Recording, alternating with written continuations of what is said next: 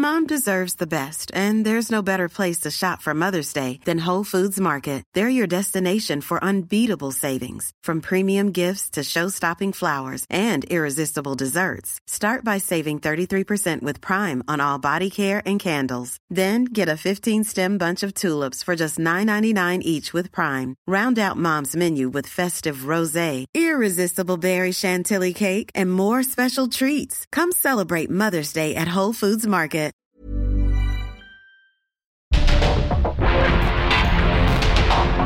Porque el mundo actual no se entendería sin la economía, las finanzas y los negocios. Acompaña a Mario Maldonado, el columnista de negocios más joven y objetivo del periodismo financiero en su programa. Bitácora de negocios. ¿Qué tal? ¿Cómo están? Muy buenos días. Bienvenidos a Bitácora de negocios. Yo soy Mario Maldonado y me da mucho gusto saludarlos en este martes, martes 23 de enero del 2024. Estamos transmitiendo en vivo aquí en la cabina del Heraldo Radio. Muchas gracias a todos y a todas por acompañarnos en esta mañana de martes, en punto de las 6 que comenzamos con la embarra informativa de este programa, de esta estación del 98.5 de FM del Heraldo Radio. Así que muchas gracias siempre por despertar con nosotros, por madrugar, por escucharnos aquí en la capital del país por la 98.5 de FM y en, la, en el Valle de México. Y también nos escuchamos en el resto de la República Mexicana a través de las estaciones hermanas del Heraldo Radio, en cualquier parte del mundo, en la radio por internet o en la página heraldodemexico.com.mx y en el podcast de Bitácora de Negocios. Así que gracias, ya sea por la vía de la radio, de la radio, de la radio por internet o el podcast que nos escuchen. Les agradecemos de verdad su compañía. Comenzamos este martes este programa con un poquito de música. Estamos escuchando a los Rolling Stones. Se llama Angry esta canción y es de su álbum más reciente, Hackney Diamonds, lanzado en octubre del 2023 de esta emblemática banda del Reino Unido.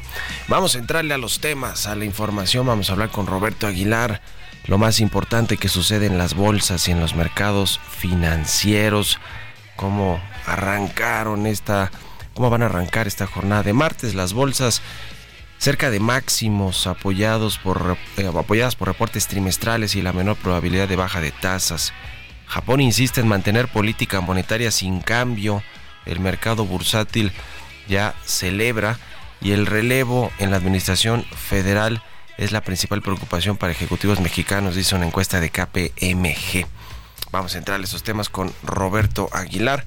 Vamos a hablar con Ernesto Farril, como todos los martes. Vamos a hablar sobre la economía mexicana, el crecimiento de la economía en el 2023 que le fue, la verdad es que muy bien. 3.4% estimado de crecimiento eh, del el PIB para 2023, que ciertamente, como lo decía el subsecretario Gabriel Llorio en sus redes sociales y en un artículo que escribió para El País de España, eh, pues está por arriba del promedio del crecimiento mexicano de los últimos años, pero en general, en el sexenio o en el promedio de sexenio del presidente Observador, vamos a traer, si acaso, un 1%, ¿eh? por ahí por la crisis de COVID-19, pero porque en el primer año del gobierno, sin crisis ni sanitaria, ni económica global, ni nada por el estilo, se estancó la economía, se acordarán en el 2019. Y luego, bueno, sí vino esta crisis sanitaria que afectó a todo el mundo.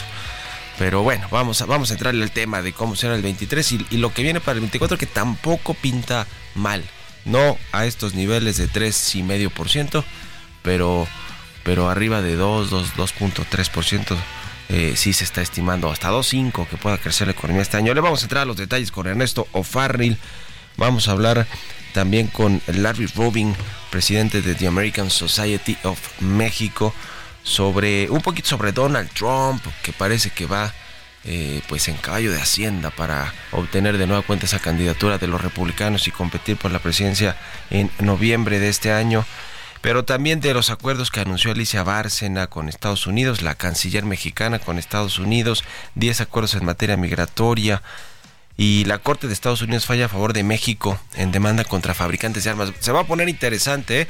con el regreso también de Marcelo Ebrard a, eh, ya formalmente al equipo de Claudia Sheinbaum y eventualmente al gabinete ¿eh? o desde el Senado de la República va a pues a tratar de contener a un Donald Trump que va a llegar recargado, si es que llega, ¿eh? todavía es como Claudia Sheinbaum, todavía no está ya como presidenta, aunque traiga muchos puntos arriba, ¿eh? ni, ni el propio Donald Trump. Pero le vamos a entrar a esos y otros temas, vamos a hablar de Aeromar, eh, y de otros datos importantes de esta visita de Ernesto Cedillo a México mañana en el foro Actinver. ¿Qué irá a decir el expresidente mexicano a quien tacha el presidente López Obrador de tecnócrata y de neoliberal? Le vamos a entrar a todos estos temas hoy aquí en Bitácora de Negocios, así que quédense con nosotros de aquí hasta las 7. Vámonos al resumen de las noticias más importantes para comenzar este día con Jesús Espinosa. Alicia Bárcena, secretaria de Relaciones Exteriores, informó que durante la reunión que autoridades mexicanas tuvieron con estadounidenses, se lograron 10 acuerdos concretos, entre los que destacó el tema migratorio y el tráfico de armas. Se reconoció que el fenómeno migratorio no es un tema entre México y Estados Unidos exclusivamente, porque la mayoría de los migrantes proceden de países como Colombia, Ecuador, Venezuela, Centroamérica. Por lo tanto, exige una mirada regional en su solución y en su, en su atención. Logramos 10 acuerdos muy concretos. Uno es homologar las cifras migratorias a partir de un panel conjunto, lo haremos semanalmente. Sostendremos una reunión trilateral México, Guatemala, Estados Unidos lo más pronto posible a nivel de ministros. El presidente Andrés Manuel López Obrador informó que esta semana se reunirá con una empresa ferroviaria para tratar las concesiones sobre los trenes de pasajeros. Sin revelar el nombre de la compañía con la que se reunirá, el jefe del Ejecutivo aseguró que se trata de una de las empresas que ya tiene concesiones para operar trenes de carga en el país. La economía mexicana rebasaría las expectativas de crecimiento que fijó el gobierno federal para todo el 2023. Sin embargo, la pérdida de dinamismo de los últimos meses del año pasado provocaría que se ubicara por debajo de las expectativas del mercado. El indicador oportuno de la actividad económica que realiza el INEGI reveló que durante el año pasado se alcanzó un aumento de 3.3%. El Servicio de Administración Tributaria adoptará este año herramientas de la inteligencia artificial con el objetivo de seguir haciendo eficiencia la fiscalización y detectar redes de ilusión y evasión fiscal en México. De acuerdo con el Plan Maestro 2024 presentado este lunes, se implementarán modelos de analítica de grafos y aprendizaje automático para la clasificación de los contribuyentes de riesgo, la identificación de redes complejas de ilusión y evasión.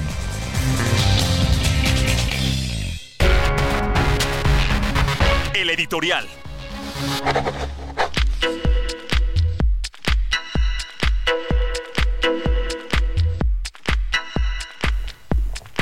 Bueno, le platicaba sobre este tema de Marcelo Ebrard, el ex canciller, que bueno, después fue corcholata, quiso ser candidato a la presidencia de la República por Morena y el, grupo de partidos que lo apoyan como el Verde Ecologista y, el PT. Y resultó que pues ya sabemos el resultado, medio se peleó con Claudia Sheinbaum y con eh, Morena, con Mario Delgado, con quienes hicieron las encuestas. Eh, porque lo pusieron en un lejano segundo lugar, es la verdad, no estuvo tan cerrada según las encuestas que no sabemos. Eh, bueno, sí sabemos quiénes las hicieron, pero pues qué tan cuchareadas estuvieron. Eh, en fin, después se mantuvo un poquito a la expectativa de si rompió o no con Morena, de si se iba al eh, movimiento ciudadano o a la oposición, en una de esas se quedó. Y ahora, con el posible regreso de Donald Trump a la Casa Blanca, por lo pronto a la candidatura de eh, los republicanos para competir por la presidencia. Se bajó esta semana Ron DeSantis, este fin de semana, el gobernador de Florida de esa contienda. Queda la exgobernadora de Carolina del Sur, Nikki Haley, pero bueno, no parece que tenga, eh, digamos, mucha posibilidad de pelearle realmente a Donald Trump esa candidatura. Entonces, estar otra vez eh, sin nada pasa extraordinario, entre Joe Biden, su reelección, y Donald Trump, su reelección también, aunque estuvo ya cuatro años fuera de la Casa Blanca, con muchos escándalos y crisis y juicios, eso es cierto. Pero eh, pues van a necesitar a un hombre fuerte en materia eh, migratoria, en materia internacional, pues que entienda y sepa negociar con Donald Trump. Y pues si alguien lo hizo, fue Marcelo Ebrard eh, con sus bemoles también en algunos temas, pero parece que va a regresar precisamente a tomar esa batuta, ya sea desde la Cancillería otra vez o más bien desde el Senado, quizás sí como coordinador de los senadores de Morena, donde también tiene facultades el Senado para revisar asuntos de migración, de leyes obviamente que puedan modificarse y del trato que se debe de tener con un presidente pues tan volátil, estridente como Donald Trump. Así que parece que esos oficios del ex canciller Marcelo Ebrard van a necesitarse en el próximo gobierno. Y mire, llegue quien llegue, hoy le decía es posible que pues que se mantenga Morena y que probablemente gane Claudia Sheinbaum. Todavía todo esto está por verse.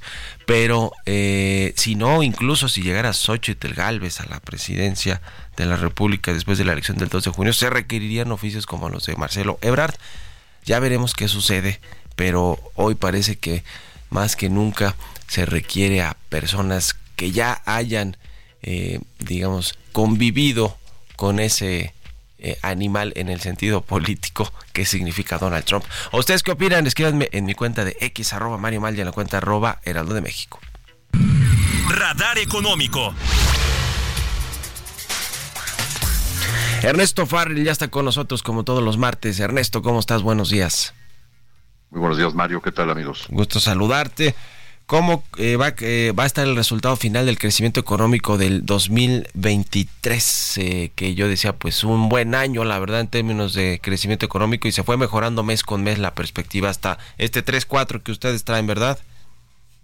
Así es, es lo que estamos estimando y estamos coincidiendo si tomamos como base los promedios del IGAE, ¿no?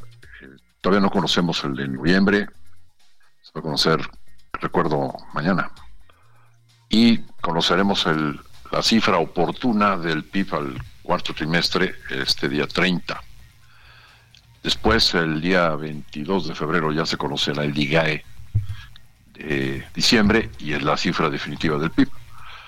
Bueno, estas, eh, bueno, el viernes publicó el INEGI sus estimaciones oportunas de cómo, puede ser el crecimiento de noviembre y diciembre. Dice 3.1 para noviembre, 2.6 para diciembre. Nuestra estimación es un poco más alta. Sí, 3.1 para noviembre, coincidimos, pero un eh, crecimiento del 3.7 pudiera llegar a ser el día de diciembre. Con esto al final, porque ya es nada más la última cifra del mes, sí llegamos a la misma conclusión, el crecimiento del PIB del cuarto trimestre es alrededor del 3.4, esa es la estimación que probablemente conozcamos este 30 de enero.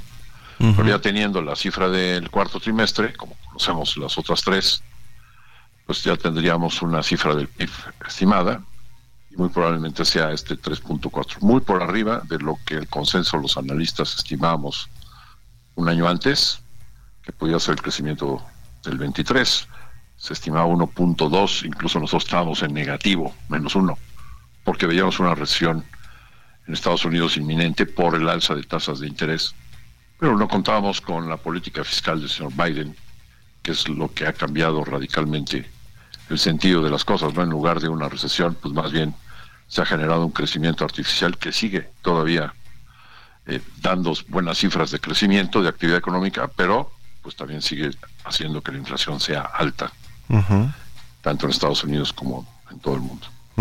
Para el 2024, eh, ¿cuál es la, perspectiva que tienen y, lo que se estima también con, con base en lo que dicen las otras casas de bolsa, los, los organismos internacionales, eh, etcétera, los bancos de inversión?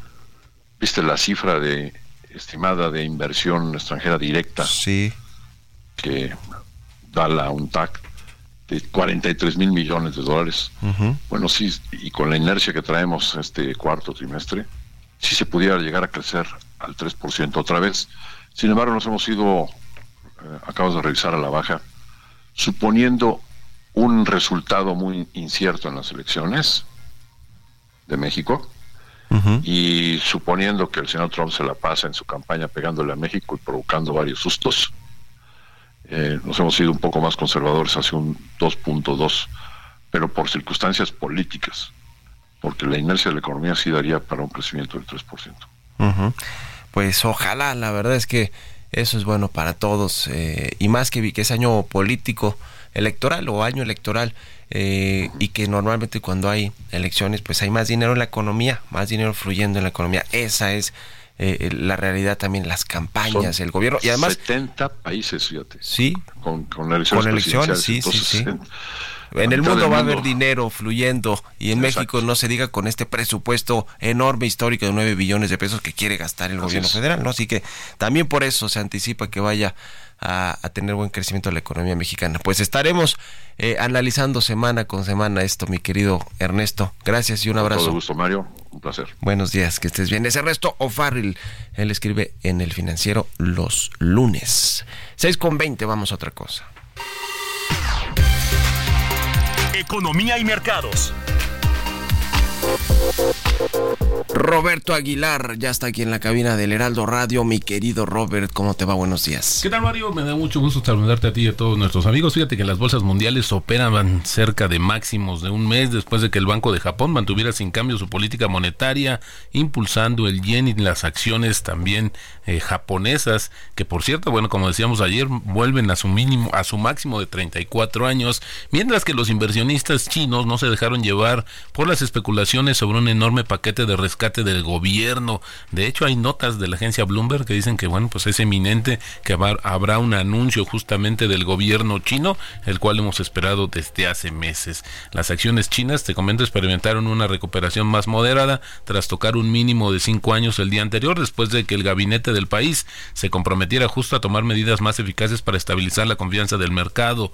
La preocupación por la economía china, donde el sector inmobiliario en particular está sometido a tensiones, ha hecho que los inversionistas extranjeros den un gran paso atrás en los últimos dos años. También te comento que los precios del crudo bajaban al evaluar los operadores las tensiones geopolíticas latentes en varias regiones, los cortes de suministro en Estados Unidos y el retorno de la producción en Libia. El Bren volvió a caer debajo de los 80 dólares por barril tras superar el umbral el lunes por primera vez desde el 26 de diciembre.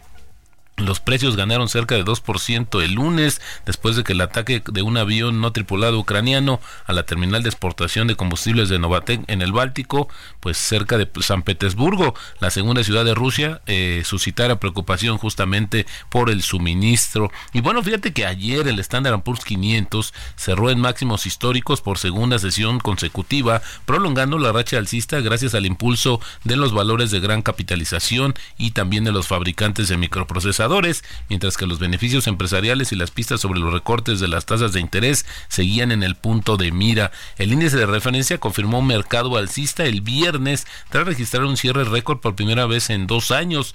En los resultados de Netflix, Tesla, Abbott eh, Laboratories, Intel y Johnson Johnson, entre otros, también serán objeto de atención esta semana para conocer justo la salud de las empresas estadounidenses. Varios pesos pesados relacionados con la tecnología como Microsoft y Apple van a presentar resultados, pero estos la próxima semana. En pleno año electoral en México, el cambio de administración federal, la gobernabilidad y la persistente inseguridad son las principales preocupaciones para las empresas y sus operaciones, según mostró una encuesta de la consultora KPMG. La encuesta que incluyó a más de 900 ejecutivos de diferentes industrias mostró que el 58% de los participantes ven un cambio en la administración federal como el factor que tendría mayor impacto en sus operaciones, incluso por encima de una potencial desaceleración económica. Además, Casi la mitad de los ejecutivos consideró que los riesgos más apremiantes para las empresas del país eh, son el Estado de Derecho y la inseguridad y que estos factores podrían tener un impacto significativo en sus estrategias. Bueno, y el tipo de cambio Fíjate, se nos subió fuerte. 17.27 está cotizando en estos momentos, pero más tempranito Mario marcó un 17.32. Así las operaciones del peso mexicano.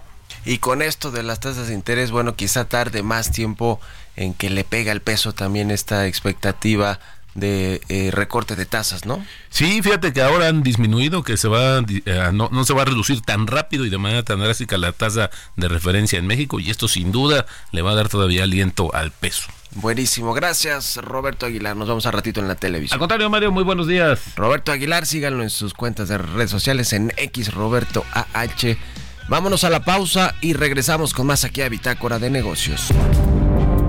En un momento continuamos con la información más relevante del mundo financiero en Bitácora de Negocios con Mario Maldonado.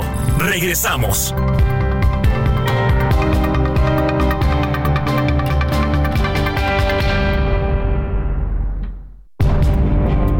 Estamos de vuelta en Bitácora de Negocios con Mario Maldonado. Ya estamos de regreso aquí en Bitácora de Negocios. Son las 6 de la mañana con 31 minutos, tiempo del centro de México. Con esto nos vamos al segundo resumen de noticias con Jesús Espinosa. El presidente Andrés Manuel López Obrador agradeció a Juan Antonio González, director general de Gruma, y a tiendas de conveniencia por mantener los precios de la canasta básica de 24 productos y no aumentar el precio de la harina de maíz durante este año. El jueves, personalmente, el dueño presidente del Consejo de Administración de la empresa Maseca, que es la principal distribuidora de harina de maíz para las tortillas, me dio a conocer, me informó que este año no va a haber aumento en el precio de la harina de maíz. Luego de las fallas registradas en el tren Maya durante el fin de semana, la venta de boletos regresó este lunes 22 de enero, pero con una nueva página oficial que cuenta con características en favor de la experiencia del usuario. El transporte terrestre, que forma parte de una de las múltiples obras insignia del presidente López Obrador, no ha sido culminada y solo están operando los tramos 2, 3 y 4. En un episodio más del podcast de Claudia Sheinbaum y como cada lunes transmitido en streaming y YouTube, la doctora alcanzó nuevas alturas en Utopía Tezontli desafiando un muro de 10 metros con la compañía de Nancy Tapia, química y madre de familia. Sheinbaum exhibió su Mom deserves the best, and there's no better place to shop for Mother's Day than Whole Foods Market. They're your destination for unbeatable savings, from premium gifts to show-stopping flowers and irresistible desserts. Start by saving 33% with Prime on all body care and candles. Then get a 15-stem bunch of tulips for just $9.99 each with Prime. Round out Mom's menu with festive rosé, irresistible berry chantilly cake, and more special treats. Come celebrate Mother's Day at Whole Foods Market.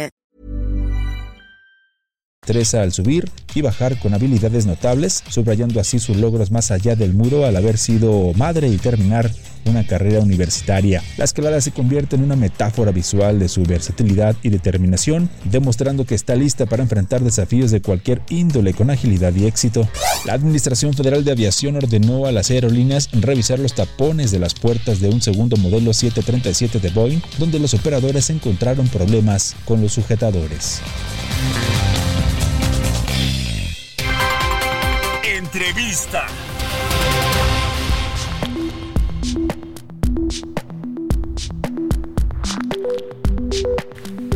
Y bien, le decía, vamos a platicar con Larry Rubin, él es presidente de The American Society of Mexico. ¿Cómo estás, Larry? Muy buenos días. Muy bien, muchísimas gracias Mario y gracias por la oportunidad de hablar con tu auditorio y contigo. Un gusto saludarte como siempre. Pues varios temas que platicar contigo. De entrada quisiera preguntarte sobre Donald Trump y este pues eh, esta salida de la competencia por la candidatura republicana de Ron DeSantis a quien se veía como pues el más fuerte candidato para pelearle algo allá a Donald Trump en términos de la candidatura. De cualquier eh, manera, bueno, digamos que hay otras eh, figuras del partido peleando por esa candidatura, pero pues la verdad es que se ve que Donald Trump va a ir eh, con el apoyo y va a regresar a la candidatura y eventualmente a la Casa Blanca. Vamos a ver del lado de los demócratas cómo se ponen las cosas y efectivamente va a ser Joe Biden quien pelee esa, esa candidatura o, esa, eh, eh, digamos, esa elección más bien, ¿no? Y se busque reelegir. ¿Cómo ves todo este tema de lo que sucede con Donald Trump y esas candidaturas en Estados Unidos? Claro, Mario, pues mira, la realidad es que Ron DeSantis venía perdiendo eh, drásticamente eh, pues eh, seguidores, ¿no? Y, e intención de voto y, y, se notó en Iowa. El día de hoy es un día importante porque Nikki Haley, que es la única otra precandidata que queda, eh, pues se va a disputar eh, pues este estado tan importante porque se espera que demócratas y pues eh, ciudadanos que son más del centro sí voten por por Nikki Haley que pueden votar en la en la primaria republicana si así lo desean. Entonces veremos qué tal le va a Nikki Haley en New Hampshire y de ser así pues podría tener una competencia verdaderamente importante Donald Trump aunque pues pues con la ganancia de Iowa es cada vez más complicado para, para Nicky, pero pues eh, mucho se verá el día de hoy. Sí, sí, sí. Eh, pues interesante, interesante lo que suceda, digamos, a nivel político de cara a las elecciones de noviembre ya en Estados Unidos, pero bueno, en la relación eh, bilateral México-Estados Unidos también hay muchos temas eh, importantes como este de la este anuncio de la canciller mexicana Alicia Bárcena sobre los acuerdos en materia de migración con Estados Unidos. Habla de 10, digamos, puntos de, de, estos acuerdos o 10 acuerdos para mejorar esta pues esta crisis que están viviendo los dos países y obviamente pues los centroamericanos, los del Caribe, todos los que están con los éxodos de personas que salen de sus países. ¿Cómo, ves lo que se anunció ayer por la canciller? Pues mira, yo creo que eh, pues de estos 10 puntos, ¿no? Eh, lo que lo que se me hace uno de los puntos importantes es que eh, autoridades mexicanas visitarán el Darién, ¿no? que es eh, precisamente eh, esta zona boscosa de Panamá donde cruzan muchísimos colombianos y venezolanos, ¿no? al igual que brasileños y otros sudamericanos. Entonces es importante entender el, el, el fenómeno. la realidad es que pues la, forma de, verdaderamente tener un impacto en el tema migratorio tiene más que ver con legislación que cambie legislación estadounidense, ¿no? Y que verdaderamente esta no eh, promueva, pues, el mismo fenómeno que está ocurriendo, ¿no? Que haya millones de personas, eh, ciudadanos de otras partes del mundo, esperando en la frontera norte de México cruzar a Estados Unidos. Y, pues mientras eso no cambie, eh, pues eh, difícilmente cualquier acción eh, va a tener una consecuencia positiva, porque también estamos hablando de intereses del crimen organizado muy grandes y de muchísimo dinero, Mario. Sí, sin duda alguna. Tienen que ver ahí los grupos de, del crimen organizado en este tema de la migración, ya sea para pues eh, ofrecerles, eh, trasladarlos, llevarlos hasta su destino final, que pues es casi siempre Estados Unidos, o para o, o, el tema de derechos humanos y las crisis que enfrentan los, los migrantes al atravesar el territorio mexicano y otros países también por parte del crimen organizado que los extorsionan, los secuestran, eh, en fin, nos roban, etcétera. Ese es el otro asunto, la crisis humanitaria que, que, pues es eh, muy importante. No, no, es un tema solo económico, sino como bien dices de, de, estrategia de ambos países, de leyes, de cambio de leyes para para mejorar todo el, el, el problema migratorio para o para entrarle digamos de manera eficiente porque siempre hay trabajos de los dos lados de en el caso de México y de Estados Unidos para combatirla, eh, digamos, la inmigración ilegal o, todas estas vejaciones y malos tratos de derechos humanos, pero pues hay cosas que se salen de control y, y, hay, que, y hay que atacar. Ha habido muchas reuniones porque es un tema yo creo que está en la agenda de Estados Unidos y va a estarla ahora que, que es el tema electoral, ¿no? El tema migratorio, sin duda alguna ya hemos visto a los propios eh, candidatos o, aspirantes más bien a esa candidatura y a la presidencia y a otros como el caso del gobernador de Florida, Ron DeSantis, pues hablando de estos temas o cerrando la frontera por, por momentos, ¿no? El, el caso de, de, Texas con Greg Abbott, eh, digamos, tiene su, su parte económica y comercial que también es muy relevante en la Sí, sí, sí, sin duda, y, es que es un, un, aspecto que al ciudadano estadounidense eh, le preocupa, ¿no? Le preocupa el, el hecho de, de, no entender, no saber quién está en la frontera sur de Estados Unidos, ¿no? Eh, ¿Quién quiere cruzar? Pues eh, la mayoría de los que de los que están en la frontera sur de Estados Unidos sí pudieran cruzar ilegalmente, ¿no? Eh, lo hemos visto como, eh, pues a veces eh, entran, pues no no por la zona o, por el área de, de, aduanas y de migración, ¿no? Sino entran por por zonas restringidas, lo cual también es peligroso para ellos. Pero la realidad es que todo esto, en gran medida, es impulsado por el crimen organizado, ¿no? Y, y, la preocupación es, pues las millones de personas. Si bien decías, es un tema humanitario, sin duda ¿no? Es una crisis humanitaria que se vive no nada más en el norte de México, eh, sino también en el sur de México, porque eh, bien, bien decías eh, todo lo que tienen que, que, pasar estos migrantes cuando cruzan no nada más Centroamérica, sino cuando cruzan y llegan a México, ¿no? Sufren una serie de extorsiones, de abusos, eh, algunos hasta de la muerte, ¿no? Eh, son reclutados al, crimen organizado. Entonces, realmente es un tema eh, que va más allá de su interés por llegar a Estados Unidos. Eh, muchos de ellos ya ni, ni, quieren hacer eso, se quieren mejor quedar en México. Y México está teniendo pues millones de migrantes indocumentados eh, llegando al país eh, y pues que, también se convierte en un tema tan tan tan grande como lo, lo, está viendo Estados Unidos. El otro tema es eh, este de las, las armas de la demanda que puso México en una corte estadounidense sobre el tema pues del trasiego de armas que también tiene que ver con el crimen organizado eh, en México. Y bueno pues ya hubo una primera resolución de esta corte de Estados Unidos que falló a favor de México en esta demanda. Lo celebró ayer el ex canciller Marcelo Ebrard en sus redes sociales eh, eh, ahora es un tema que va para largo, como se anticipaba, pero, pero bueno, pues finalmente, eh, pues es una buena noticia para México en este tema. ¿Cómo, viste tú el asunto, Larry?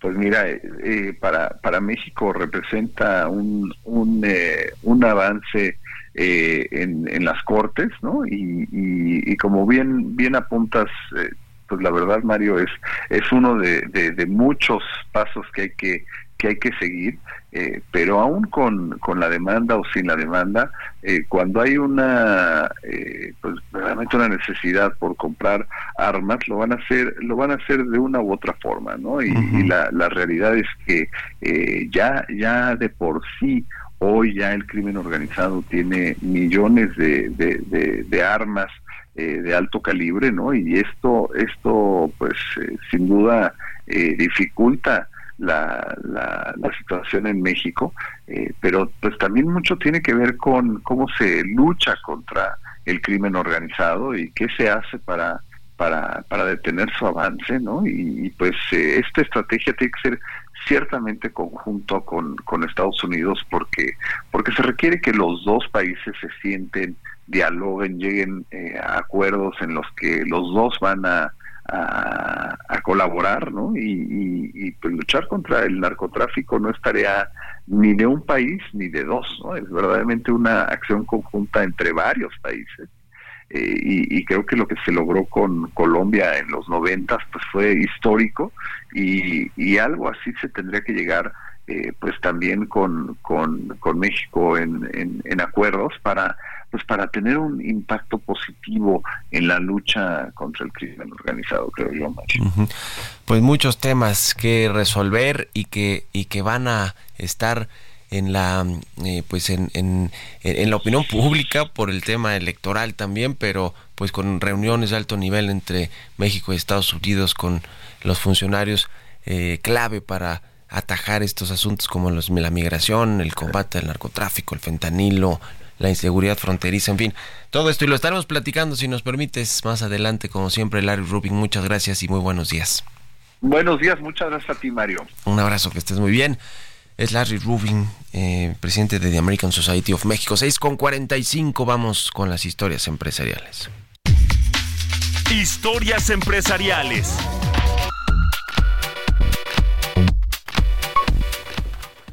Qué ha pasado con la industria de la aviación nacional y las empresas que han desaparecido, sobre todo que han cerrado sus puertas eh, recientemente, por lo menos en este gobierno, como el caso de Aeromar, esta empresa eh, que atendía más bien, pues digamos, eh, rutas de comerciales, de negocios, este turismo ejecutivo.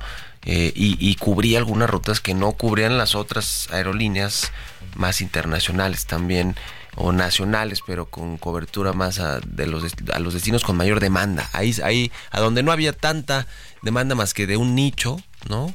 Como el ejecutivo, empresarial, económico, ahí se metía Aeromar, pero el modelo de negocios no funcionó y luego vino la crisis, la, la pandemia, la crisis económica y luego las crisis de la industria de la aviación, ¿eh? con la categoría 1 de seguridad aérea, con los cambios en los aeropuertos, en la reconfiguración del espacio aéreo, los slots en el aeropuerto capitalino, eh, en fin, varios, varios asuntos. Y terminó pues asfixiada financieramente, aunque también hubo muy malos manejos ¿eh? de parte de los directivos. ¿Por qué desapareció Aeromar? Nos platica más a detalle Giovanna Torres. La empresa mexicana Aeromar tenía una trayectoria de casi 36 años, ya que inició operaciones el 29 de enero de 1987 en el Aeropuerto Internacional de Toluca. Cambió de sede en abril de 1988 cuando se autorizó que su base de operaciones fuera el Aeropuerto Internacional de la Ciudad de México. Pese a la oportunidad que había obtenido con el paso del tiempo, la aerolínea enfrentó serios problemas financieros derivados de la pandemia por el COVID-19, lo que desencadenó su final. Estos problemas que la empresa acumulaba se derivaban de múltiples deudas, una de estas era con el fisco mexicano, otras se enfocaban en el tema de las prestaciones laborales que no se cumplían. Otro factor que desencadenó este problema financiero fue el impago a sus proveedores, especialmente de combustible y servicios. Aeromar debía más de 4 mil millones de pesos hasta ese momento. De acuerdo con la revista Expansión, Danilo Correa, quien fue el director general de Aeromar hasta su cierre el 15 de febrero del 2023, expuso que hubo presión para cubrir las deudas con el Aeropuerto Internacional de la Ciudad de México y con aeropuertos y servicios auxiliares. Aeromar no es la primera aerolínea que deja de operar. Antes de ella, Aviación de Chiapas S.A, conocida como Aviaxa, vivió una situación crítica que la llevó a su desaparición. Interjet es otra aerolínea que dejó de operar. Su caída se debió a problemas financieros y laborales. Por si fuera poco, en septiembre del 2022, la entonces jefa del Servicio de Administración Tributaria, Raquel Buenrostro, quien ahora es secretaria de Economía del país, confesó que la aerolínea le debía a Hacienda 30 mil millones de pesos. Para Bitácora de Negocios, Giovanna Torres.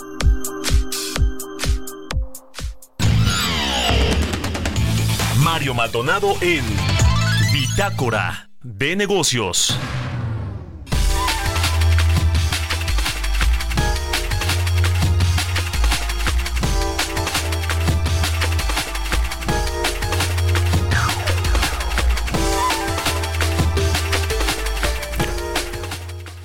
Y bien, vamos a platicar un poquito de eh, política y de las elecciones, de, encuestas, de tendencias, de cómo están las cosas de cara a la elección enorme histórica del próximo 2 de eh, junio, que por cierto eh, están las filas largas para renovar credenciales, para cambiar datos de las credenciales del INE, para poder votar eh, o para reponerlas, ¿no? Si se extraviaron y no se tienen las identificaciones.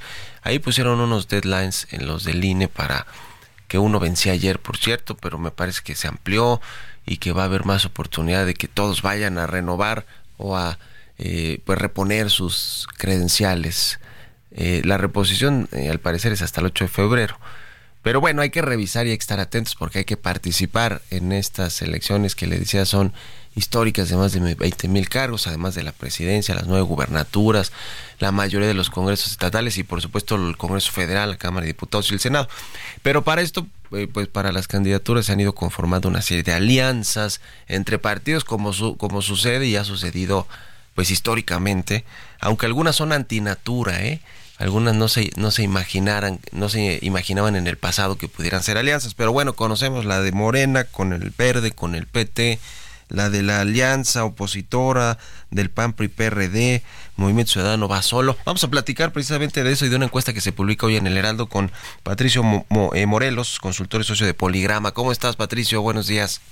Hola Mario, muy buenos días. Gusto saludarte. Cuéntanos por favor de esta encuesta que se publica hoy aquí en el Heraldo sobre las alianzas partidistas. Pues como bien comentas, en las últimas semanas, meses, se ha hablado mucho sobre los aspirantes a la presidencia, sobre los aspirantes a las gubernaturas, pero creo que se ha hablado muy poco sobre los partidos y sobre las marcas. Y lo que quisimos en esta ocasión fue medir precisamente cuál es la opinión de la gente sobre los partidos y sobre las alianzas que se han conformado.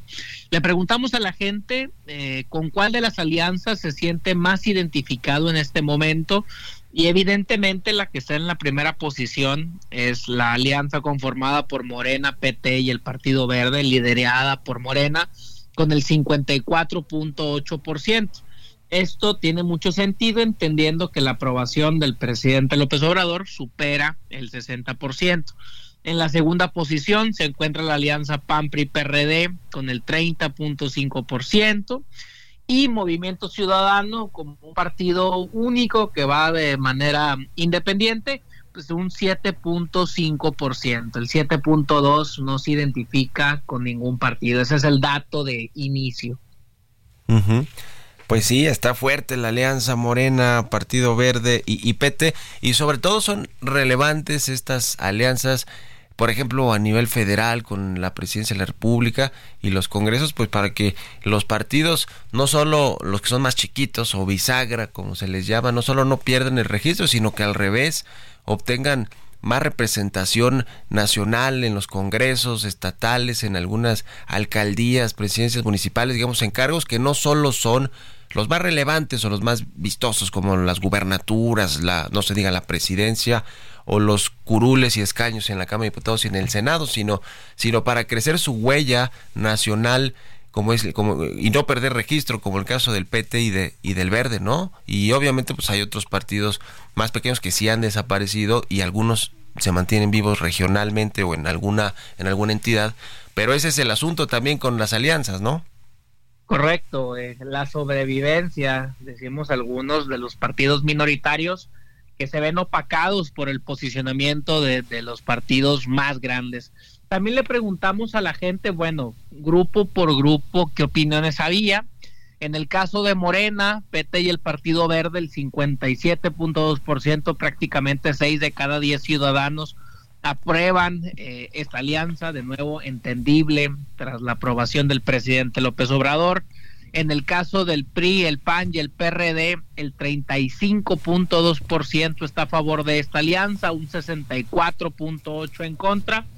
Hemos visto que esa ha sido la principal complicación, difícil para que un panista apruebe un priista, un priista, un panista, entendiendo que históricamente pues han sido enemigos, se han intentado vencer pues desde la conformación del PAN, ¿no? En 1939. Y por último, el caso de Movimiento Ciudadano, que en meses pasados se habló mucho sobre la posibilidad de que se integrara al Frente Amplio por México. PRI, PAN lo intentó, incluso se les cuestionó que de no ir, pues serían aliados indirectos de Morena. Sin embargo, el 62.7% de los ciudadanos piensa que estuvo bien el que fueran solos. Sí. Claro, muy probablemente este porcentaje conformado por los simpatizantes de Morena que no quieren fortalecer al PRI PAN PRD y también por un eh, gremio eh, simpatizante de MC pues que ven ellos una alternativa opositora que no es precisamente el PRI, el PAN y el sí, PRD. Sí, sí, Pues muchas gracias Patricio Morelos, consultor y socio de Poligrama. Estamos en contacto. Buenos días. Gracias. Hasta luego. Con esto nos despedimos. Gracias a todos y a todas ustedes por habernos acompañado este martes aquí en Bitácora de Negocios. Se quedan con Sergio Lupita en estas frecuencias del Heraldo Radio. Nos vamos a la televisión, al canal 8 de la televisión abierta a las noticias de la mañana y nos escuchamos aquí mañana tempranito a las 6. Muy buenos días.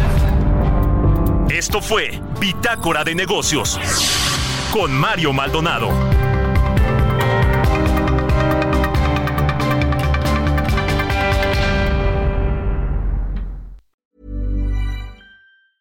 Mom deserves the best, and there's no better place to shop for Mother's Day than Whole Foods Market. They're your destination for unbeatable savings, from premium gifts to show-stopping flowers and irresistible desserts. Start by saving 33% with Prime on all body care and candles. Then get a 15-stem bunch of tulips for just $9.99 each with Prime. Round out Mom's menu with festive rosé, irresistible berry chantilly cake, and more special treats. Come celebrate Mother's Day at Whole Foods Market.